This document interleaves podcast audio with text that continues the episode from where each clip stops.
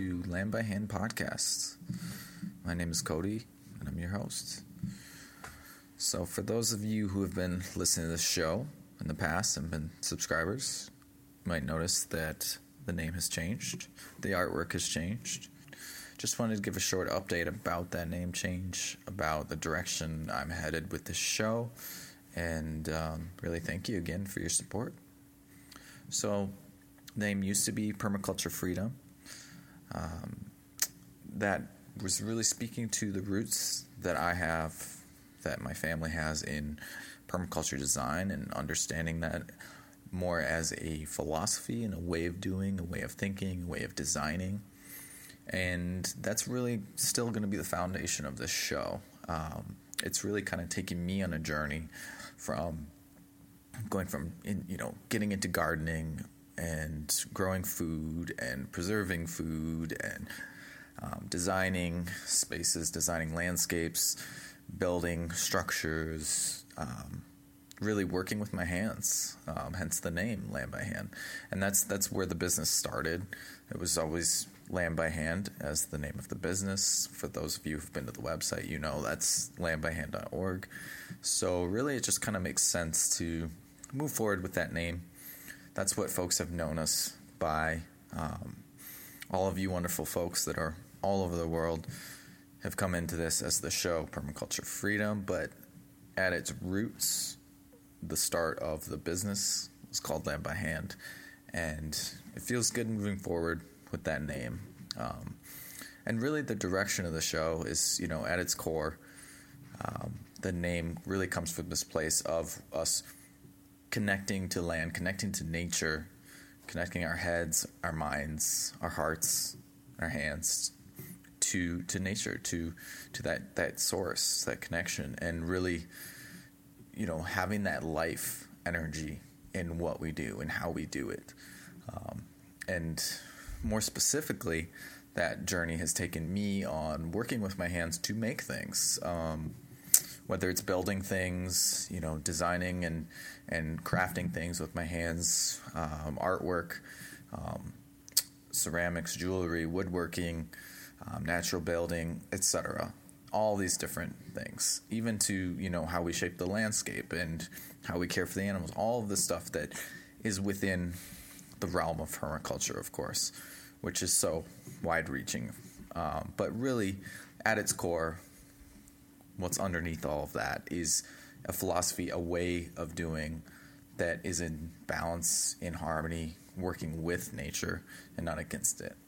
So, that's very general, but the show is really going to focus on that philosophy underneath all of these different subjects. And really, I'm hoping to get back into doing more interviews with really inspiring folks to talk about that to talk about their their way of thinking, their way of doing, their way of crafting, of creating with their hands and their heart and their soul, that that that spirit that just comes alive in in what they make.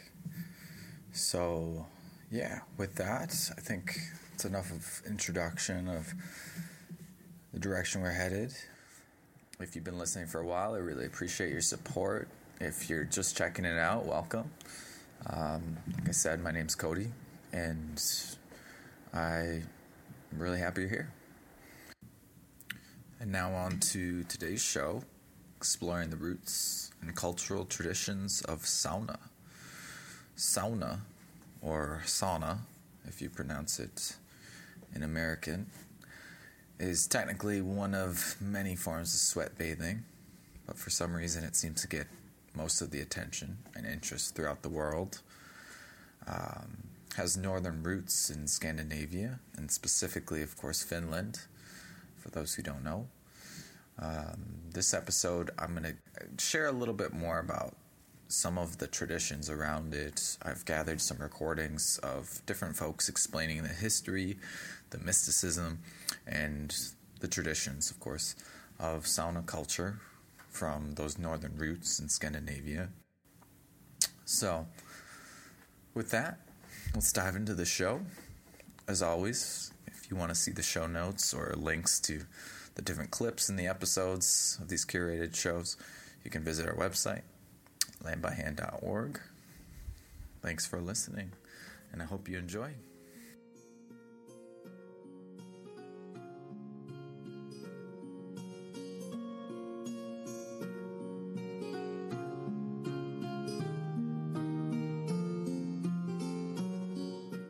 Did you know that in ancient Finland, saunas were so much more than just bathhouses? They were sacred places where shamanic ritual were performed. Finland is known as the land of saunas. There is well over 3 million saunas in Finland, which is quite a lot for a country with a population of 5.5 million. Many Finnish families have summer cabins with lakeside saunas, but did you know that this obsession for saunas goes back all the way 10,000 years nearly to the time when first hunter gatherer tribes arrived to the area that is now known as Finland? There has been lots of suggestions made to explain the origins of the word sauna. It is widely considered to be a Uralic word, and its original form was savna, which meant a pit in a ground that was heated and then covered with an animal's skin. These kind of saunas cannot be found from Finland anymore, and the closest to them would be so called tent saunas, which are similar to Native American sweat lodges. Where these first ground saunas were invented is difficult to tell, but we know that in Finland, first sauna like buildings were built in the Stone Age. Like among several other hunter cultures, the belief system of these early settlers was animistic shamanic, and they believed that everything in nature had its own soul and spirit. In the early medieval period around Europe, there was custom to build bathing areas or sweat lodges next to monasteries, and it was widely believed that bathing would have spiritual effects. During the heart of the Middle Ages and late Middle Ages, Europe was a constant battlefield between different religious groups, and bathing started to get questionable reputation as destroyer of people's morals. This is one of the reasons why most parts of Europe bathing culture disappeared and several bathhouses were destroyed. Bathing and sauna culture managed to stay alive and well in Northern Europe and Baltic countries simply because they were some of the last countries in Europe that were converted into Christianity. Before any of the modern hospitals existed, it was very common in Finland that women gave birth in the sauna. This is believed to have its roots in old shamanic tradition, where sauna was believed to be a portal between our world and the spirit world. There was a custom to take the body of a dead person into the sauna before a burial. Sauna was connected to both birth and death, also big celebrations of life like weddings included ritualistic sauna visits. Going to the sauna was also part of yearly festivals, the Harvest Festival and the Summer Solstice. In ancient Finnic pagan faith, the person was believed to have three souls. They were called Itse, Löyly, and Haltia. Itse was similar to your psyche, your human's personality. Haltia could be described as the higher self, or in some cases, a guardian spirit. Löyly meant the body soul and all the body functions, such as breathing. In modern Finnish language, Löyly means the steam that comes from the sauna stove. Going to the sauna was like going to the church. It was a sacred ritual, and the person had to follow the sauna rules. Sauna also had its own spirit called Löylynhenki. Depending on which area the person lived, the sauna spirit was either male or female spirit of the sauna would not tolerate disrespectful behavior and could even haunt the person who misbehaved in the sauna. In ancient Finland, when a person started to build a house for themselves, first thing they would build is usually a sauna. This was because of practical reasons. Building house was a sweaty business, and one could also spend their nights in the sauna resting until the house was ready. According to some folk tales, the first person who took a bath in the sauna became the guardian spirit of the sauna or sauna tonttu, the sauna elf. In Finnish folklore, elves were guardian spirits of buildings and often connected to ancestral worship.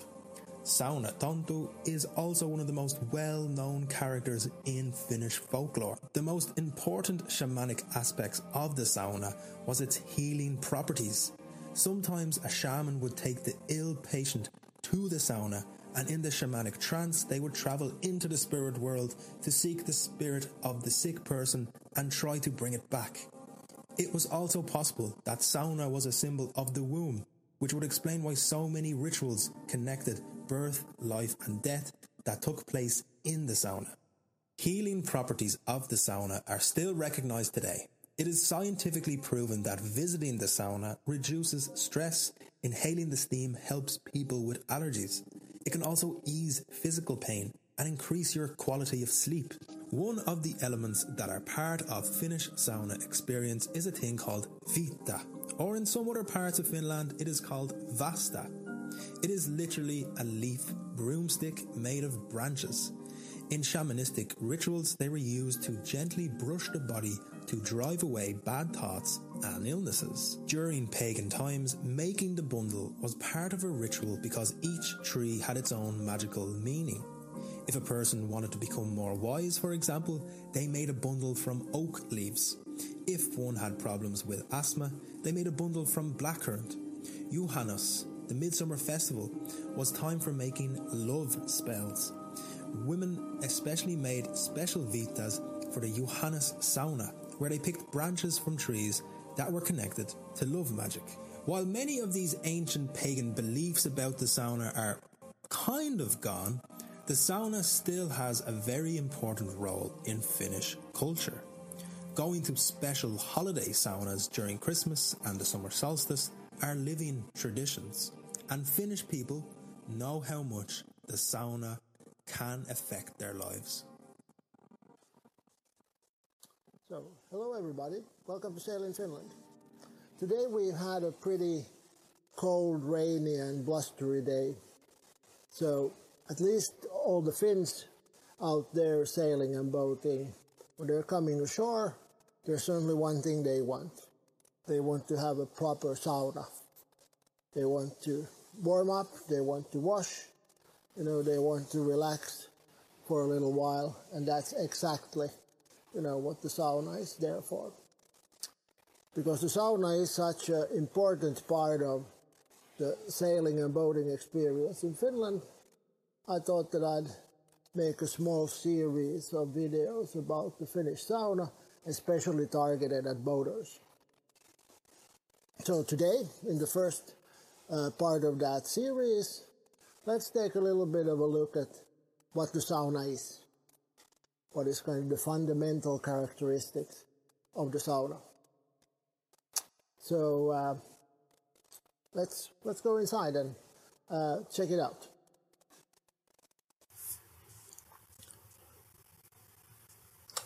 Okay, so here we are in what I would nowadays call perhaps a traditional Finnish sauna. The starting point really for sauna is that people need to wash.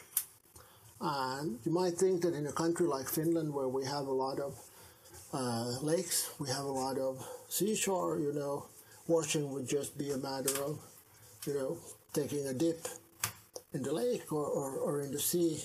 But it's really not that simple because half of the year at least, you know, the sea might actually be covered with ice and even when it's not covered with ice a lot of the time, you know, it's actually pretty cold. To, you know, the water is cold and it's cold outside, so it's not really pleasant. So even in the olden days, I mean, we have archaeological findings of saunas like from about 3,000 years ago or something like that. So people in Finland have solved the problem of washing by building these kinds of buildings.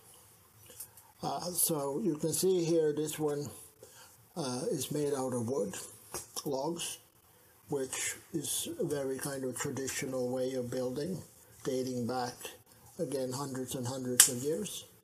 So you start off the sauna with a building like this, and then uh, it's not hot, of course, inside. So so you need to heat it up. And uh, again, Finland has a lot of forest, so getting the wood for the building, getting the wood to actually heat up the sauna has never been a problem. So you need some kind of stove or fireplace to, to heat it up. Uh, however, in, in the olden days, the, the buildings were not very well insulated and would not really retain heat very well. So, in addition to just heating it up, you know, there was a need for something to perhaps retain the heat a little bit better. And again, Mother Nature, you know, came to help us.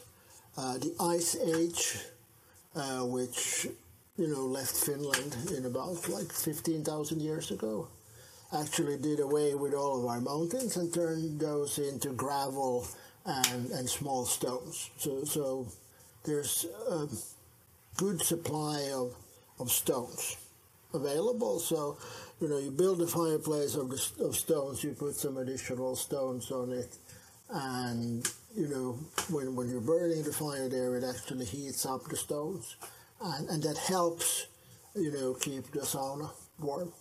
However, while stones are pretty good at storing heat, they don't give it away very well. So the one missing ingredient here still then is that it would be good to find some way to actually extract the stored heat uh, from the stones in a, in a more effective way than just have them stand there. And there we have, you know, one more resource that we have quite abundantly of, and that's water. So when you heat up the sauna, you heat up the stones to a temperature that's well above 100 degrees so centigrade. So 100 degrees centigrade, that's when water boils. So if you have these very hot stones, when you throw water on them, actually what happens is that the water immediately boils off and creates a puff of steam. And actually, because water or steam is actually just water, uh, you know, that has a very good characteristics in transporting heat. So, so the puff of steam that comes up from the stoves is actually then warming up the building, but it also feels very good on the people in the sauna. You know, it also warms them off, up, and, and you know, you know, break into a nice sweat, and all your pores, you know, get cleansed, and and you know, it also feels really nice. So there we have the kind of the basic uh, ingredients. So historically, the first saunas were probably just small pits in the ground uh, with an open fireplace, and then perhaps the, the people put some kind of cover on top of it so that it would retain heat for a while. The next step from that is then to actually build a building a bit like this, uh, but with an open fireplace and, and heat the sauna with that. The interesting thing with this is, of course, that in the old days they didn't build stoves with chimneys. So this actually, this you know, room would have been filled with smoke, and that actually is still a thing today. So there's something called savu sauna or smoke sauna, where where the sauna is heated for three or four hours or something like that, and uh, you know, the, the fire actually burns inside the building and, and the smoke collects there. And then when, when the heating is done, then you let out all the smoke. You know, there are some hatches close to the top of the roof. And when the smoke is gone, then, then you can go inside the sauna and it, it, you know, because there's a lot of stones that have been heated up, then the sauna will retain its heat, its warmth, you know, for several hours. So some people say that savu sauna is really the best sauna experience you can have. So if you're sailing around Finland, there aren't too many savu saunas around, but if you come upon one of those, then definitely try it out. It's it's about as authentic a sauna experience as you can get. Uh, then, you know, in the Middle Ages, people started to know how to build also uh, uh, fireplaces with, with a chimney, and that a little bit changed the uh, sauna game. Not so much. They were still what is called in Finnish kertalämmitteinen, so they were still heated once, so they were heated for three or four hours. And then, you know, the, there was a lot of stones. You needed several hundred kilos of stones in order to have a, a good sauna. Uh, the next big change, which then takes us pretty close to, to what we're seeing here, is then when uh, the sauna, sort of the fireplace actually was, was turned into this kind of stove. And, and the mechanics for heating also changed a little bit because now uh, with, with a stove like this, actually, it's very effective at heating. So you don't need so many so many stones. You know, there's there's a small compartment here with stones, so there's probably I don't know 50 kilos of stones, and actually the, the fire no longer goes through the stones. It, it, it, there, there's a sort of a fireplace inside, and then you know the heat and, and the smoke goes out through the chimney.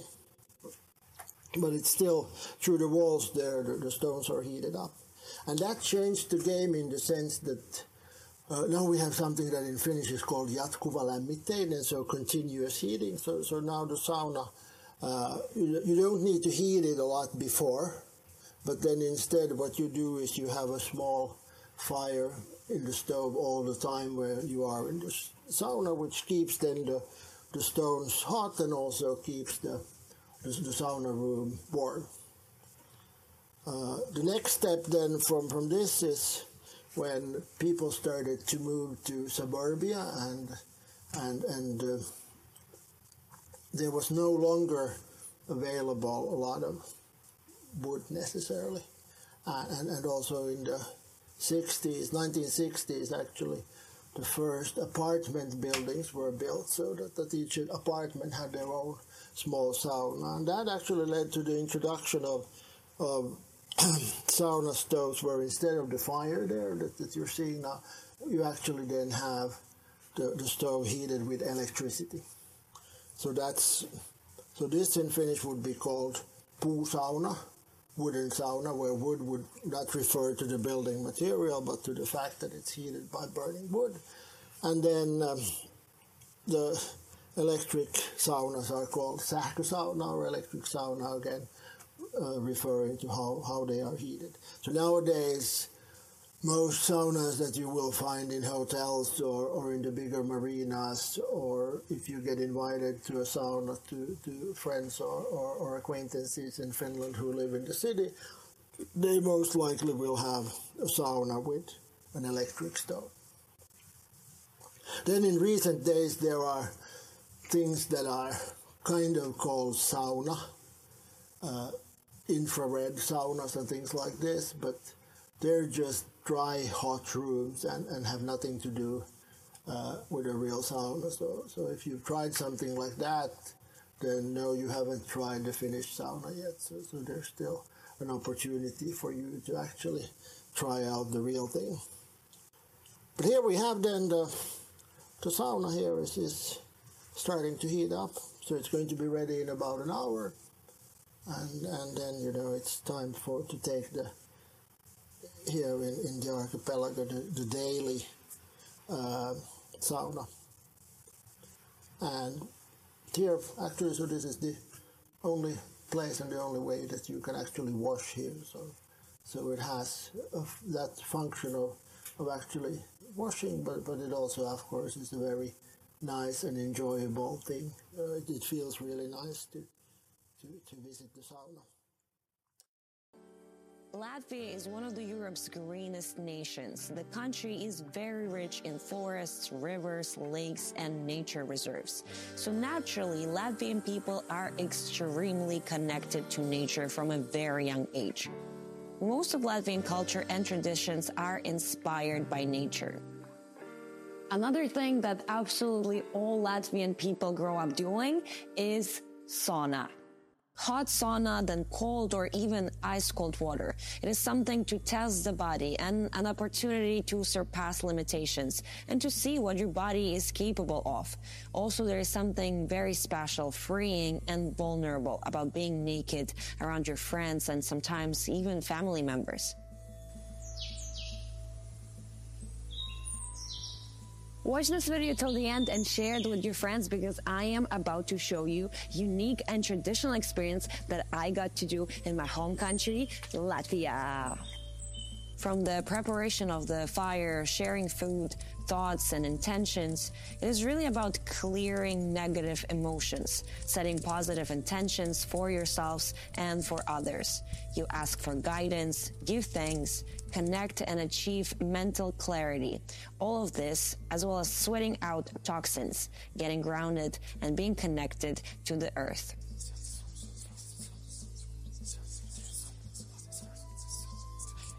About Zirlis, why this place is special it's because of the place. As you see, we have a lot of nature around us. In Latvia, probably you will see not such a kind of birds everywhere. It's something unique. And we have not only these, these glass birds, we have uh, smoke birds and we have wool birds. And uh, of course, the energetical part comes from people who are working here. Using twigs and swatting or gently beating on the body is a traditional shamanic way of entering another realm or a different level of consciousness. Some people find it very calming, soothing, and meditative, while others report experiences of a full-on and wild psychotropic journey. Basically, the shaman plays your body like a drum to a gentle rhythm while you lay in the heat. The purpose can be whatever you would like to get out of it, but I feel that there is an emphasis on reaching a higher level of consciousness where emotional healing and clearing can happen. From your experience, how does uh, sauna, pirts, help us to feel connected to nature? In Pirts, we can be as we are. We can be free we can be open-minded from our masks, what we are wearing usually the, normally in a day. This uh, this feeling after Pirts, it's magical.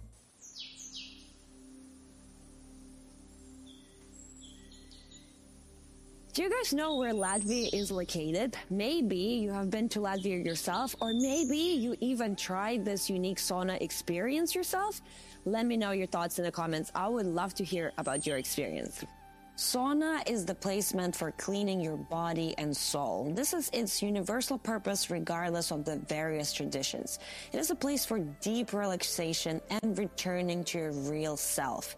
From all the sauna traditions known today, Latvian sauna or Pirts is among the rare ones that have kept its deepest original spiritual purpose what are like the most common experiences for people? How, what do they say? Like how they feel after the experience? They're light, peaceful, satisfied, joyful. They feel balanced and um, harmony in themselves.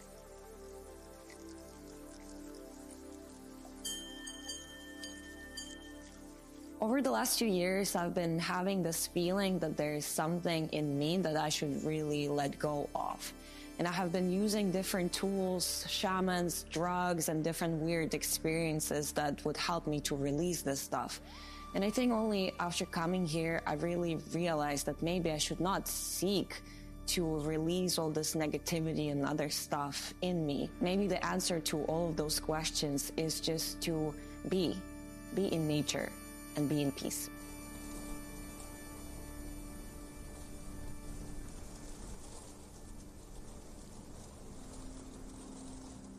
Latvian Pirts ritual is held by a professional called Pirtnieks or Master. There are special licensed sauna schools in Latvia. You must study and pass the exams before you become a certified Pirtnieks.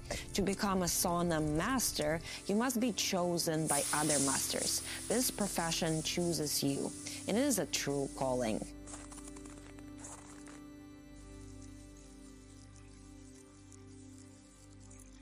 if you're doing such a work.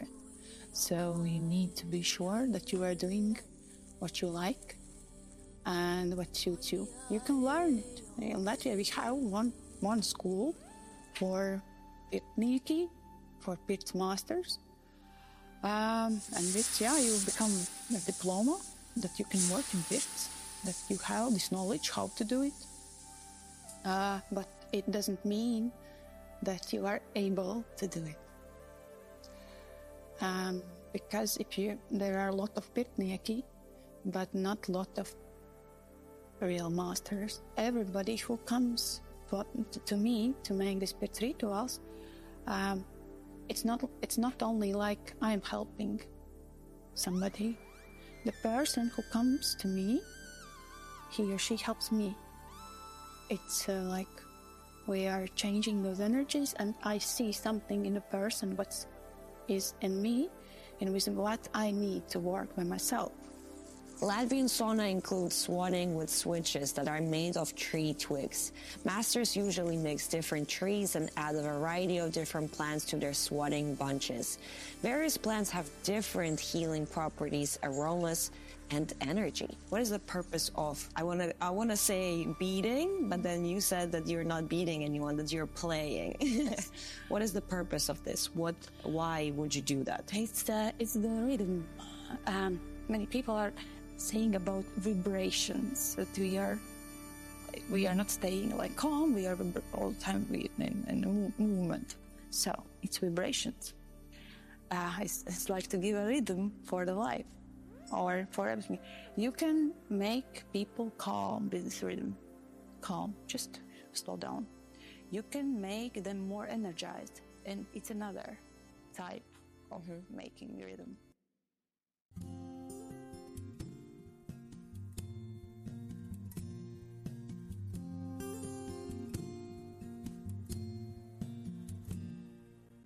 Hey, my name is Aaron Hautala. I'm a photographer. I live in Deerwood, Minnesota, and recently I had the opportunity to create for the opposite of cold, which is a book on the Finnish sauna. Sauna for me goes back to when I was about, well, birth actually, because when I was born, I was born into a Finnish American household with my mom and dad both practiced sauna. My older brother and older sister at that time were taking sauna and sauna was every Saturday night at the Hautala family household, where in my first memory, I can honestly say, is being in the sauna in a bucket of water on the lowest possible bench, and my dad and older brother on the top bench trying to steam it as hot as they could, and I'm in the little bucket just trying to hold on to life. The sauna for us was used more as a bath. It wasn't something that we went out and you know just did it to get hot or just did it because we had spare time on Saturday night. It was honestly the, the family time to go take a bath. And we didn't take it, you know, together. It was the guys and the guys and the girls and the girls. But it was something that we did every Saturday night. And I didn't learn until well down the road that everyone else didn't take sauna. They had these things called baths and these things called showers. But we took sauna, and that was the way we practiced it. And it went back to my grandfather. I remember going to my grandfather, Gust and Amelia Hautala's house out in Biwabik Township, and we would go out there, and then they would take sauna on Saturday nights too. And it was something that was just part of their lives. It was part of their parents' life. It went to my grandparents, to my parents, to me, and now I'm looking to bring it on to my family as well. It's more than just getting toasty. You know, it's being able to sit it's being able to not have to worry about talking or doing anything and taking some heat and just be at peace for once. Because the, the world we live in, there's very few opportunities of rest. Everything is just so go, go, go, do, do, do. And all sauna is there is to be, just different.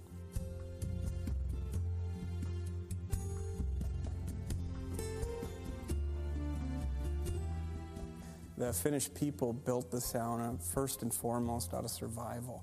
It was something, especially when the immigrants came across from Finland to the you know, the Lake Superior regions of Minnesota, Wisconsin, or Michigan. The sauna was the first building they put down on, the, on their property. It wasn't the house, it wasn't the barn, it was the sauna.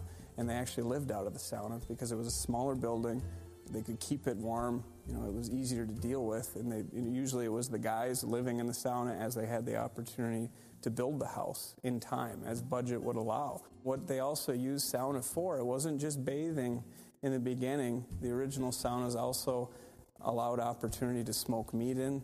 They dried their vegetables in it, their produce from the field. There was babies born in the sauna.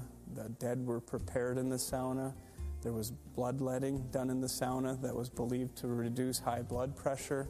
And there was many, many, many different things that were done in the sauna, which we don't see as much of those continuing on as they used to. But back in the day, there was a lot more purposes than just a place to get clean. But that was for sure one of the main purposes because it's hard to get much more clean than when you're sweating it all out and then you're still washing up afterwards.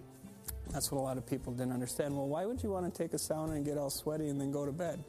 Well, you don't. There's a little step in there where you rinse and you bit, you know, do the soap and all of that stuff too. And then you're probably going to sit in a towel for a while and just let your body get back down to normal. You're so at peace. You have a, some water, you lay down and you're out cold right now.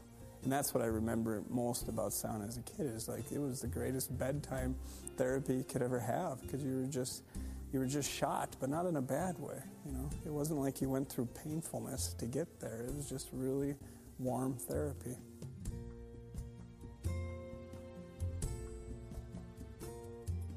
What we always say right away is that we don't put a template out there for how you should sauna, but how I sauna, if I can say how I do it, it's usually you fire it up, you get it to the temperature you want, which is probably going to be about 180, 190 degrees for me and then I like just going in and sitting on the top bench or even laying down on the top bench and just zeroing out.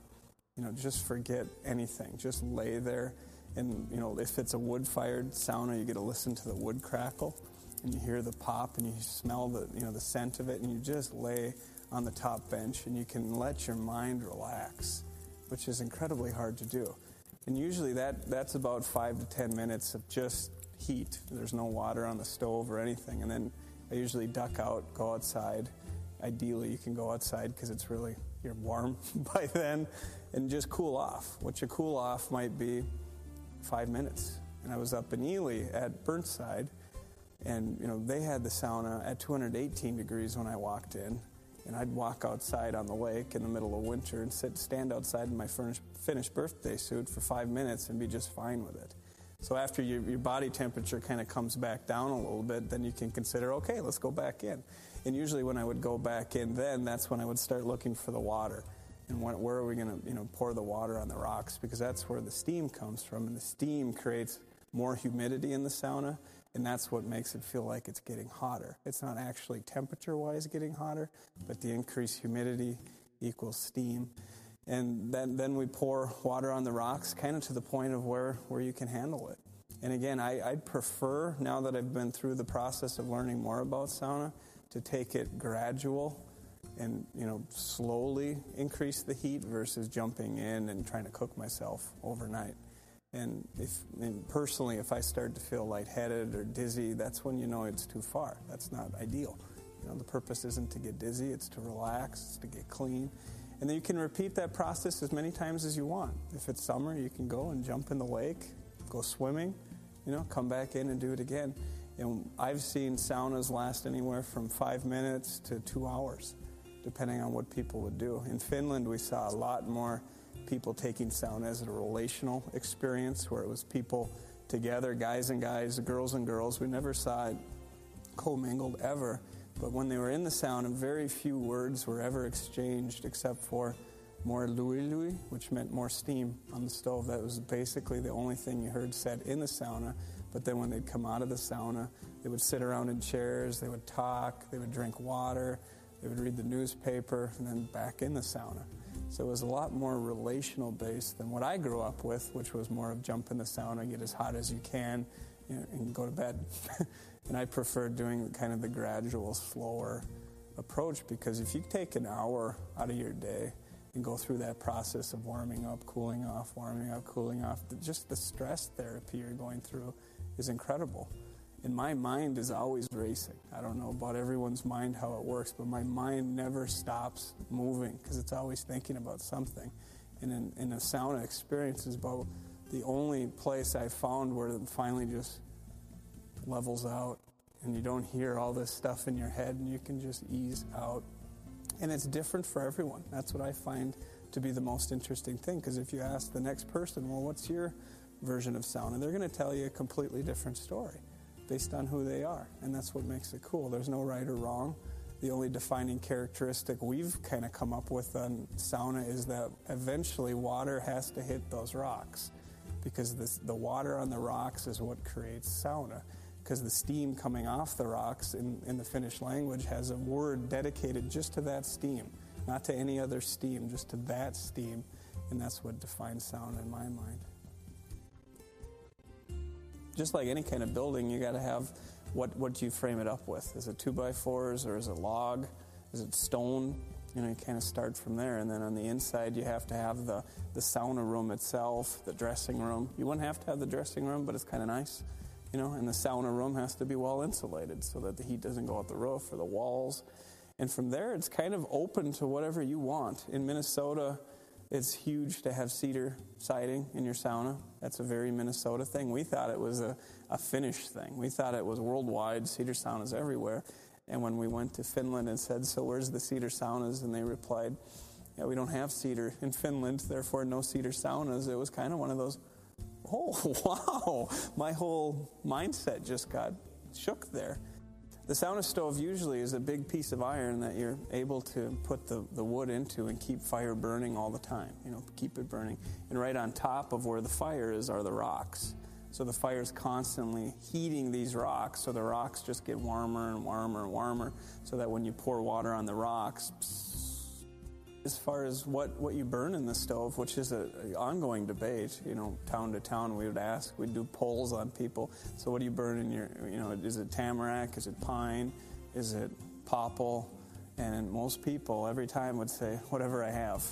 it wasn't real picky as to what wood. We did find out that tamarack is the hottest wood to burn in your stove. And if you do want to melt your stove or catch your sauna on fire, tamarack would be the choice because it burns incredibly warm. One sauna we were in, we threw tamarack in it, not really thinking about it. You know, let it go. Came back in, it was 250 degrees. So it gets up there. It's dangerous wood. It's too hot. There's a definite sauna belt, just like the snow belt you get, but there's a sauna belt that runs through uh, northern Minnesota. It's in you know the UP of Michigan. It's in Wisconsin. It's gigantic in Thunder Bay because Thunder Bay is the second most population, highest population of Finns outside of Finland itself. But it is definitely out there and thriving, and people still love it. And it's not dying. It's not like, okay, these are the grandfather saunas that are now falling apart and no one's building new ones. We're finding like a lot of people investing into new saunas and making sure they have it on their property so they can continue their traditions. Bemidji has the one of the finest saunas at the Concordia Language Village, and that's Salolampi. And they have a log sauna right by the water's edge, which again is a real treat, and that's something to take a look at if you ever have the opportunity. From there, you're going to have to go a little farther north. You're just going to have to get up back into the Iron Range country or Ely.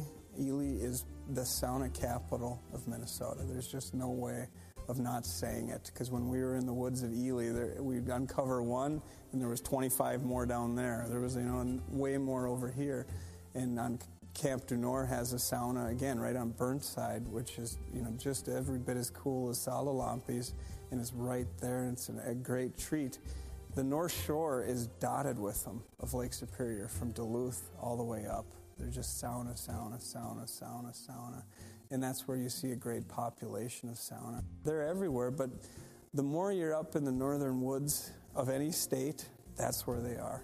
And where, where the Finnish folks came and immigrated to, that's where they are. Because Finnish equals sauna. It's just, there's no way around it. That's how it works.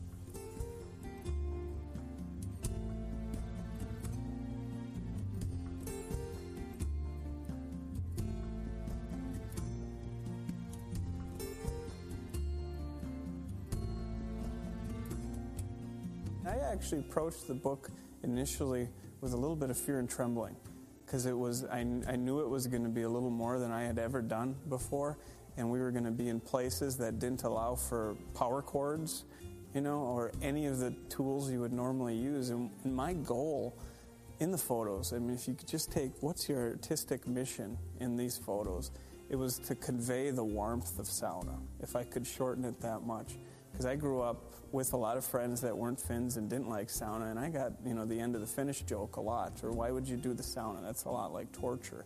And the last thing I wanted to do was be dedicated to doing the photography on a whole project on sauna and then all the photos looking dark or just ugh, like why would I ever want to go in there?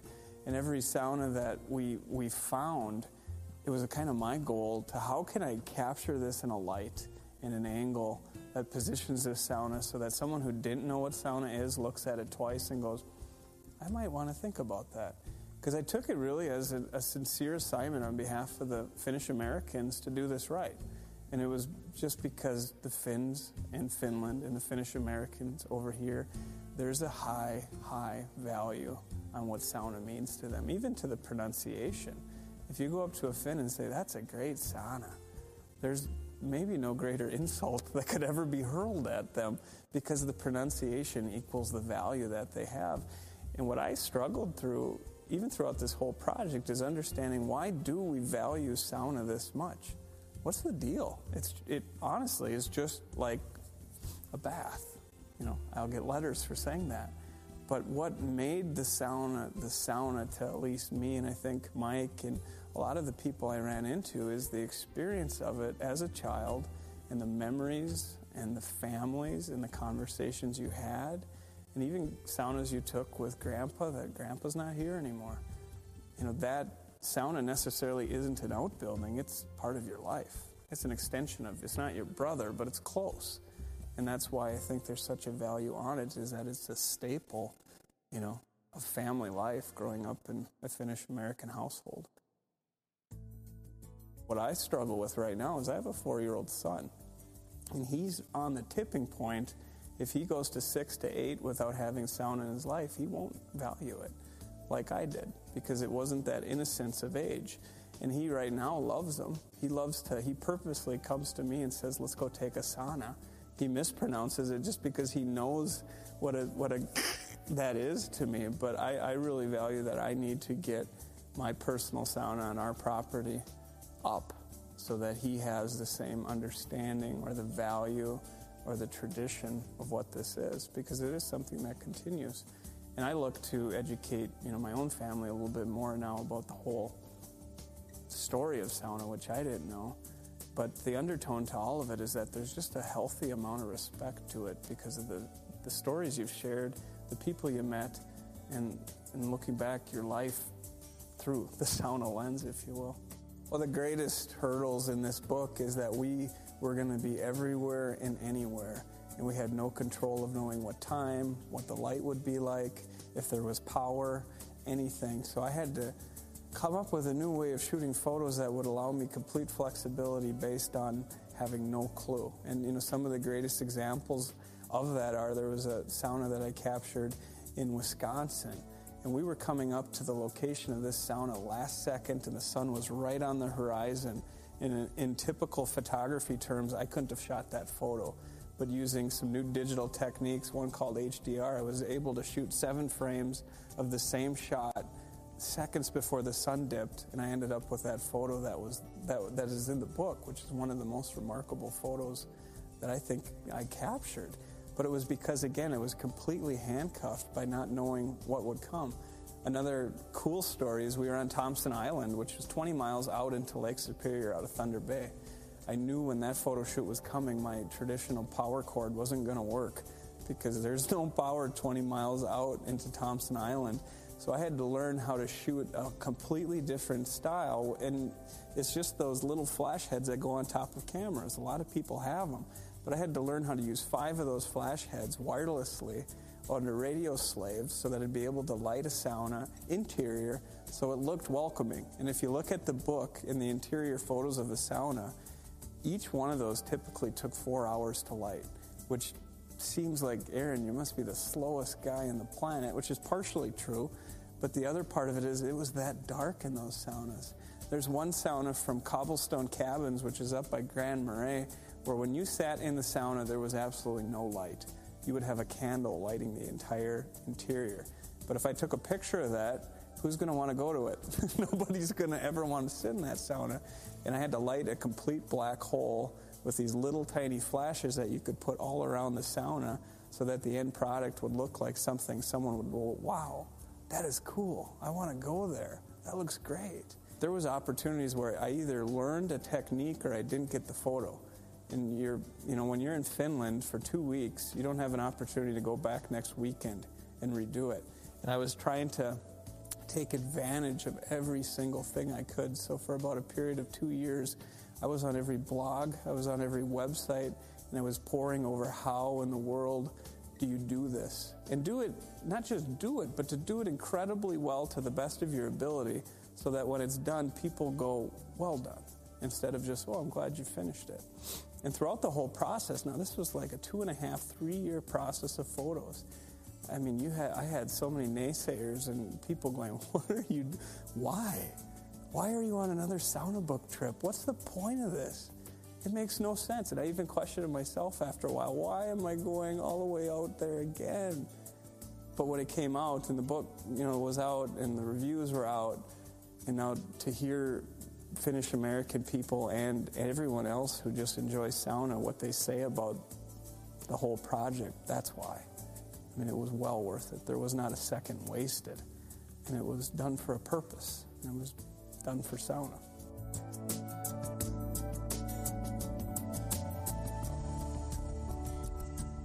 The challenge of, of doing all these photos was that, again, we had limited time and limited budget, basically. And with that said, though, we had like two and a half years of perfect light which is incredible as a photographer because if you don't have light, you don't have a photo. And looking back, I'm asked the question every once in a while was there anything you wish you would have been able to do different or wish you had a different time with? And there's only two that come to mind, and one of them is the cobblestone cabin up by Grand Marais and Tofte. I wish I would have been there two hours earlier because I overslept two hours. It was the only shoot, I slept over for two hours and I got there two hours exactly too late to have the light exactly where it was. Where the end photo, everyone said, is great, it's beautiful, well done. But I know in my artistic mind the brilliance that I just missed by two hours. And then recently I was up in Ely again at Camp du Nord and, and I was taking sauna at night. It was like 10 below and they actually light all the way from the sauna down on the lake with lanterns and they have a huge hole cut right in the ice and you know it's like just people coming in and out of the sauna in out of the sauna boop, down in the water up again and with these lanterns lighting the snow and lighting the ice it would have been such an incredible shot just to be on the deck with a kind of a time lapse and just have these blur of people coming in and out of the water it was one of the most amazing shots I didn't get, you know, in the book, but is firmly burned into my conscience now that I've seen it. But that's really it. I really thank God for what He allowed us to shoot. We had opportunities when we walked up to the sauna and the lighting was terrible. We couldn't shoot it. And I walked up to it, put the tripod down, and the clouds would break and the sun would hit it. I mean, we had moments like that. We don't deserve those moments, but we were given those moments and over and over again. And that's what made the book great. There was a third partner helping out on this one, and that's what made it great. Kind of my goal in doing the photography on this project was just to get the awareness out there. And I personally thought there wasn't a lot of awareness for sauna. I was wrong. You know, there was an overwhelming amount of people who already love sauna. But one of the goals was to really get the pronunciation right. That was kind of a simple goal, but both the author Michael and I, the photographer, we grew up with it, and people always saying sauna. And in every interview we've done or every TV spot we've done, and we've always started with sauna, just like pow, sauna. And the other true benefit of that right away then is my last name, which is Hautala, same exact pronunciation. And I grew up with the Hatalas, Hutalas, Hatatalas, Hautalarias, it was, you know, never pronounced right. And if this book can help my son's name ever be pronounced right, mission accomplished. And I really wanted to do something that would honor my parents. If you want to boil it down, to, to tip my hat to my dad, to my grandfather, to my great grandfather, and to say, I, I value what you did in my life. I value the way I was raised. I value that you didn't walk away from your heritage and to take that and I didn't know any other way of doing it other than to say to my dad at some point for you. This is for you. And he got it. He felt it. He's a Finnish American so for him to say thank you every once in a while that's that's a lot. And when this book came out, it was the first time I saw in his eye, he, he and my mom both truly understood what it is I did. And that's kind of cool if you can put yourself in that experience of when a parent comes to you and says, Good job, and really understands what they're saying. That was really great. And just for the just for the practice in general, whether it's Finland or whether it's Finnish Americans or whether it's Norwegians, Swedes, Germans, I don't care who they are. Just that there's an awareness of it, there's an appreciation for it, and that, you know, a hundred years from now, when I'm long gone, there's still a book out there that defined in 2010 and 11 what sauna was at that point. And these photos will be around, unfortunately, long after I'm not. And it'll be a staple that's there in this country that says sauna was alive and well, you know, when we entered 2010. And where it goes from here, we don't know. But from all the research we've done and the people we've met, that flame is pretty bright right now.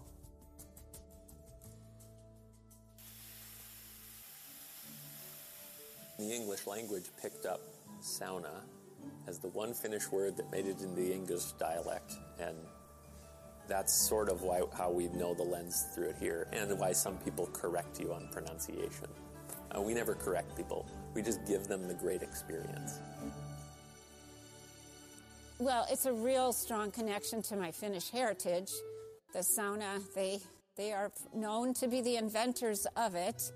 And I grew up um, having only a sauna for 13 years. You know, we didn't have a bathtub, we had a sauna.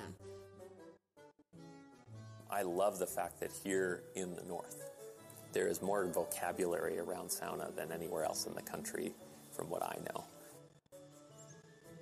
I love the Lämpömassä, the intensity of getting those rocks not just hot, but densely hot. And that will make winter bearable. I mean, sauna has just been my thing, and I love it. I love it for so many reasons and elements. I wrote a book on how to build a sauna, and one of my passions uh, is is to share that, and uh, I, I, take great joy uh, in helping people. I love the DIY ethos, and you know, it need not be a super expensive uh, project. I akin it to uh, a candle. You know, I have the candle lit in my backyard, and I love helping light other candles of good sauna. A little pile of wood and some water, and you've got your therapist.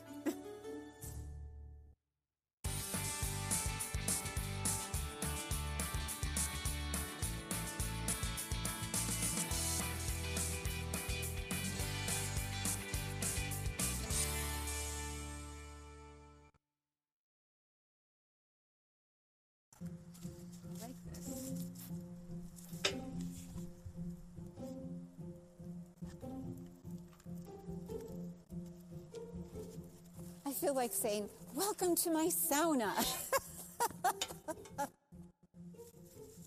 my name is Patty Salo Downs, and I'm here in my backyard at my sauna. Well, I wanted a screen door, and this was a custom built sauna, so we could have it the way we wanted. I remember as a little girl at my grandma's, and uh, you know, when you heard the screen door slam, you knew it was either your turn or somebody else's. And that to me brought back just really great memories.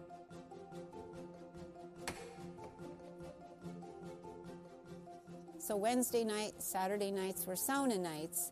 And it was just so refreshing and a great way to get clean and relaxed. And that's what I really appreciate about the sauna. It's so relaxing when that steam is, you know, just surrounding you and you're laying on a bench and you just can let go and be at peace.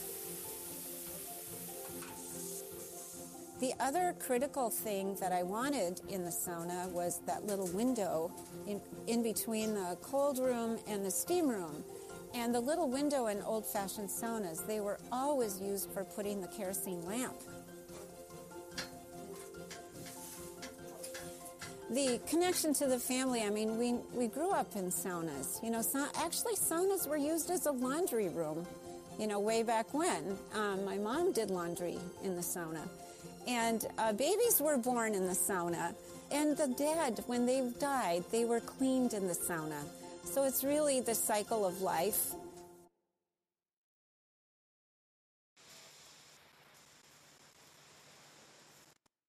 Think the tradition here has held because of the, the culture and the wellness behind it. It's really integrated into my grandparents' life that they every week take saunas.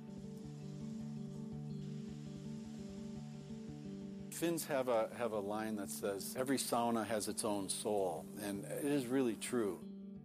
When you're sitting on the sauna bench, you can really feel the spirit uh, of, of a sauna, and um, the heart of of a sauna is, of course, the sauna stove. Heat is the first ingredient. If you don't have that, that's the first thing you invest in. An hour and a half north of here in Tower, Minnesota is Lamppa Manufacturing, and they make the Kuuma stove. I would say it's the best American made sauna stove that there is. In Finnish, it means hot. I'm Garrett Lamppa. I'm a CEO of Lamppa Manufacturing. My great grandpa, Richard, was kind of the go to guy for sauna stoves. So, as far as we know, this was the first sauna that uh, Daryl's grandfather built. It would have been about in the 1930s. A lady out on the lake here that was about 92 years old called up Daryl to see if he wanted to buy back his grandfather's sauna. Then my grandpa Herbie had owned the dairy, which was our old factory up on, you know, in Tower over here. And him and my dad, Daryl, uh, collaborated together and, you know, kept tinkering and testing and tinkering and testing and, you know, have developed our Kuuma sauna stove line that way. Imagine a cold winter's night in Tower, Minnesota, and they're out there testing and, and iterating and welding more nuances, and they, they really leaned into the art of creating the most efficient wood burning stove that they could, and they did it. A year ago this month, we moved into this facility. This is a 9,000 square foot facility. Uh, this was uh, made possible through the IRRB. They helped finance uh, the construction of the new building, and so we got in here last September. Coming from the manufacturing facility we had before to this is it's night and day. In the old building, uh, it was almost more like a blacksmith shop. It was everything was uh, kind of one off, one off, one off. Our process has just improved so much. You know, from Morgan doing customer service on the telephone, she is fantastic with people. And then Dale, for his manufacturing background, is super strong. And the vision he had for laying out this new facility over here, you know, has it was instrumental in you know making this thing work. Getting into this building allowed us to really take some significant steps forward. So we'll kind of start at the beginning. This is just raw steel. All of our steel is U.S. steel. We go from the raw steel into sub-assemblies. We have found some really quality employees, you know, in the local area over here. You know, being able to provide a living wage in a small town like Tower is something that I'm super proud of. I want to be a good employer for the region over here. And we want employees that are passionate about our product. And we have that right now. And it's something that is really nice to see on a daily basis. Steve is 77 years old, so I call him our intern. But he's been here a long time and he has no desire to retire, and we have no desire to lose him. Rick is actually working on one of the sauna stoves right now. So this one's getting pretty pretty far along, pretty close to being completed. And uh, Rick's also our shop foreman.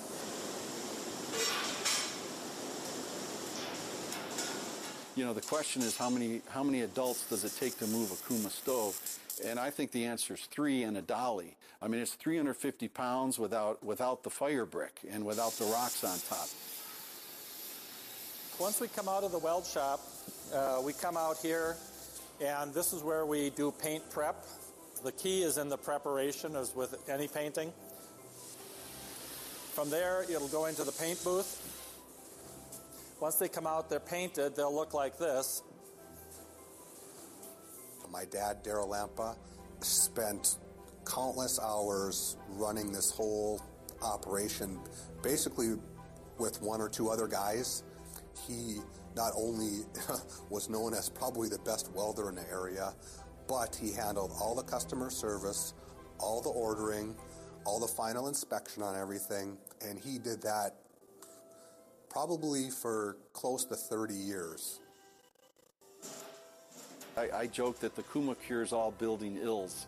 I mean, you can be off in a lot of your nuances of your build, but the Kuuma makes up for for a lot of that.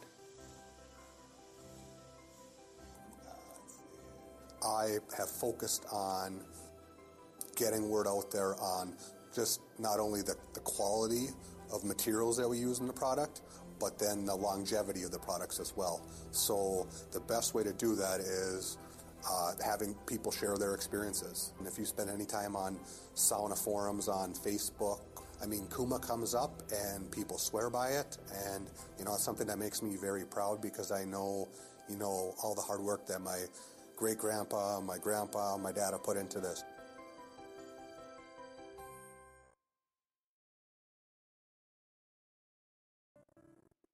Well, even just lighting the fire and to hear the sound of the fire and the flames dancing, it's just very soul satisfying. And I think the sauna for me has a real heart soul connection too, because not only is it about cleaning the body, it's about cleaning the mind, clearing the mind. And that to me is the most gratifying part. I moved to Minnesota after living in Europe and Northern Europe specifically and becoming just a huge fan of sauna and, the, and nature. Uh, the birches, uh, the, the pines, um, the shield lakes, uh, the granite outcroppings. Uh, I love that topography and uh, I moved to Minnesota because of I love that topography. So one of the first things I did is uh, purchase a Kuuma stove and um, and build a sauna. You know, that was like a quest of mine that I uh, was so happy to do 30 years ago and, um, and live it today.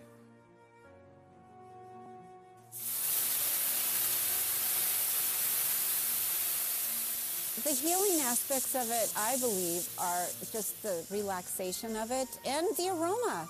Inside, it's all cedar, and you smell that when you walk in the sauna vestas that people like to make. You put this on the hot rocks after it's been soaking in water for a while. You put this on the ro- hot rocks and let it heat up. And then you very gently, you know, just put it over your body. And it helps with blood circulation. And the rhythmic action is once again a very spiritual experience. And of course, the aroma, uh, that cedar. It's uh, ihana, as they would say in Finnish, which means more beyond wonderful.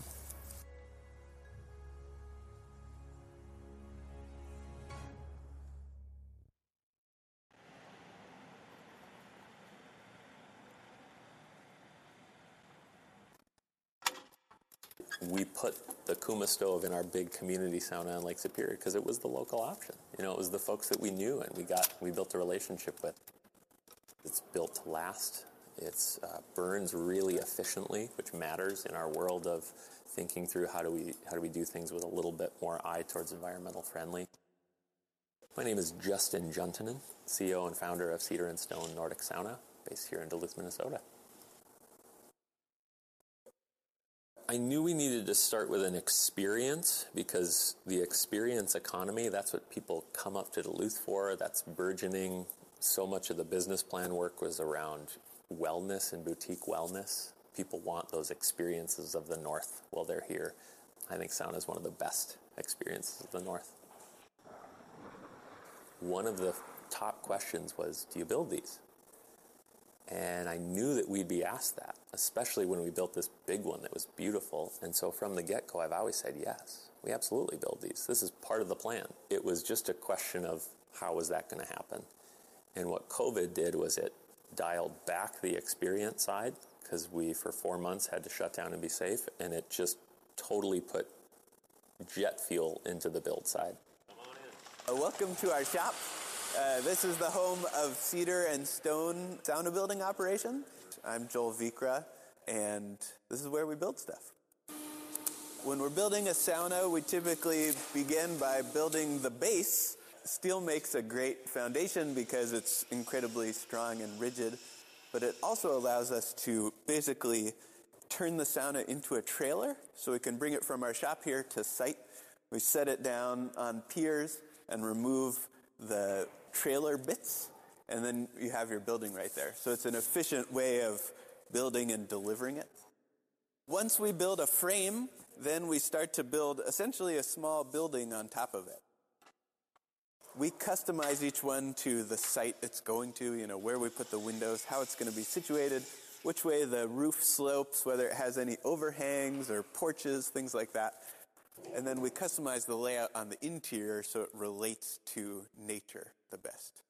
You know, most of the saunas I've taken have no windows or like a tiny window, but we like huge windows. So we just put one in. I think you're going to go see it where one whole wall is a window looking out on Lake Superior. So if you use the right kind of glass and the right insulation, you can get away with that. And it makes it much more of like a nature experience instead of just being in a little room real hot. My wife and I were living in the Pittsburgh area for a while, and Pittsburgh winters weren't cold enough, so we knew we were coming back home. And we were excited to be with family, and we loved Minnesota. And in that summer, we went over to Scandinavia. We did this kind of genealogy tour. And we were in Finland, and we did this sauna that was floating on the Baltic. And we got into this rowboat with this Finnish man, and he rowed us out and left us on this raft to sauna and swim. And I told my wife that day, I said, hey, if this could happen in the U.S., it would happen in Duluth. And that was over a decade ago. And so the idea of the business, you know, not just the tradition and growing up with it, um, really started then. And then we moved back to Duluth and we fell in love with the city again. I want the flourishing of Duluth and the people that are here and anybody who comes to play here. And the how sauna sort of became the how to do that. And we began envisioning it. And my wife was like, hey, I need to see some like details. You can't just tell a good story. Like, what does this look like on paper? You know, and so we wrote the 47 page business plan and we did all that the legwork and it was like, you know what, this this really could work here. You know, one of those examples was working with uh, Jesse Hinkemeyer at the Inn on Lake Superior, and we had already built it. And I set up the meeting, and I, I brought the mobile sauna to him, and I said, Jesse, here's what I want to do.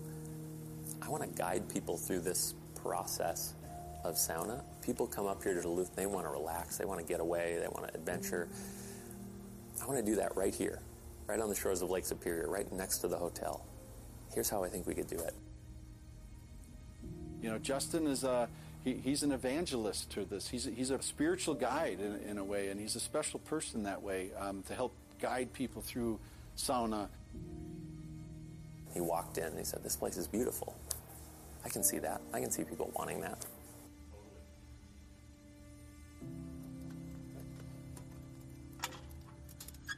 We just, you know, found the right people that we had been working with, and um, you know, the main kind of crux of that was beginning to work with Joel Vikra. And uh, we hired Joel and Nick, another great craftsman, to build our benches in the community space. And they're these beautiful, sinuous, kind of waterfall looking benches with clear cedar, and they're like furniture.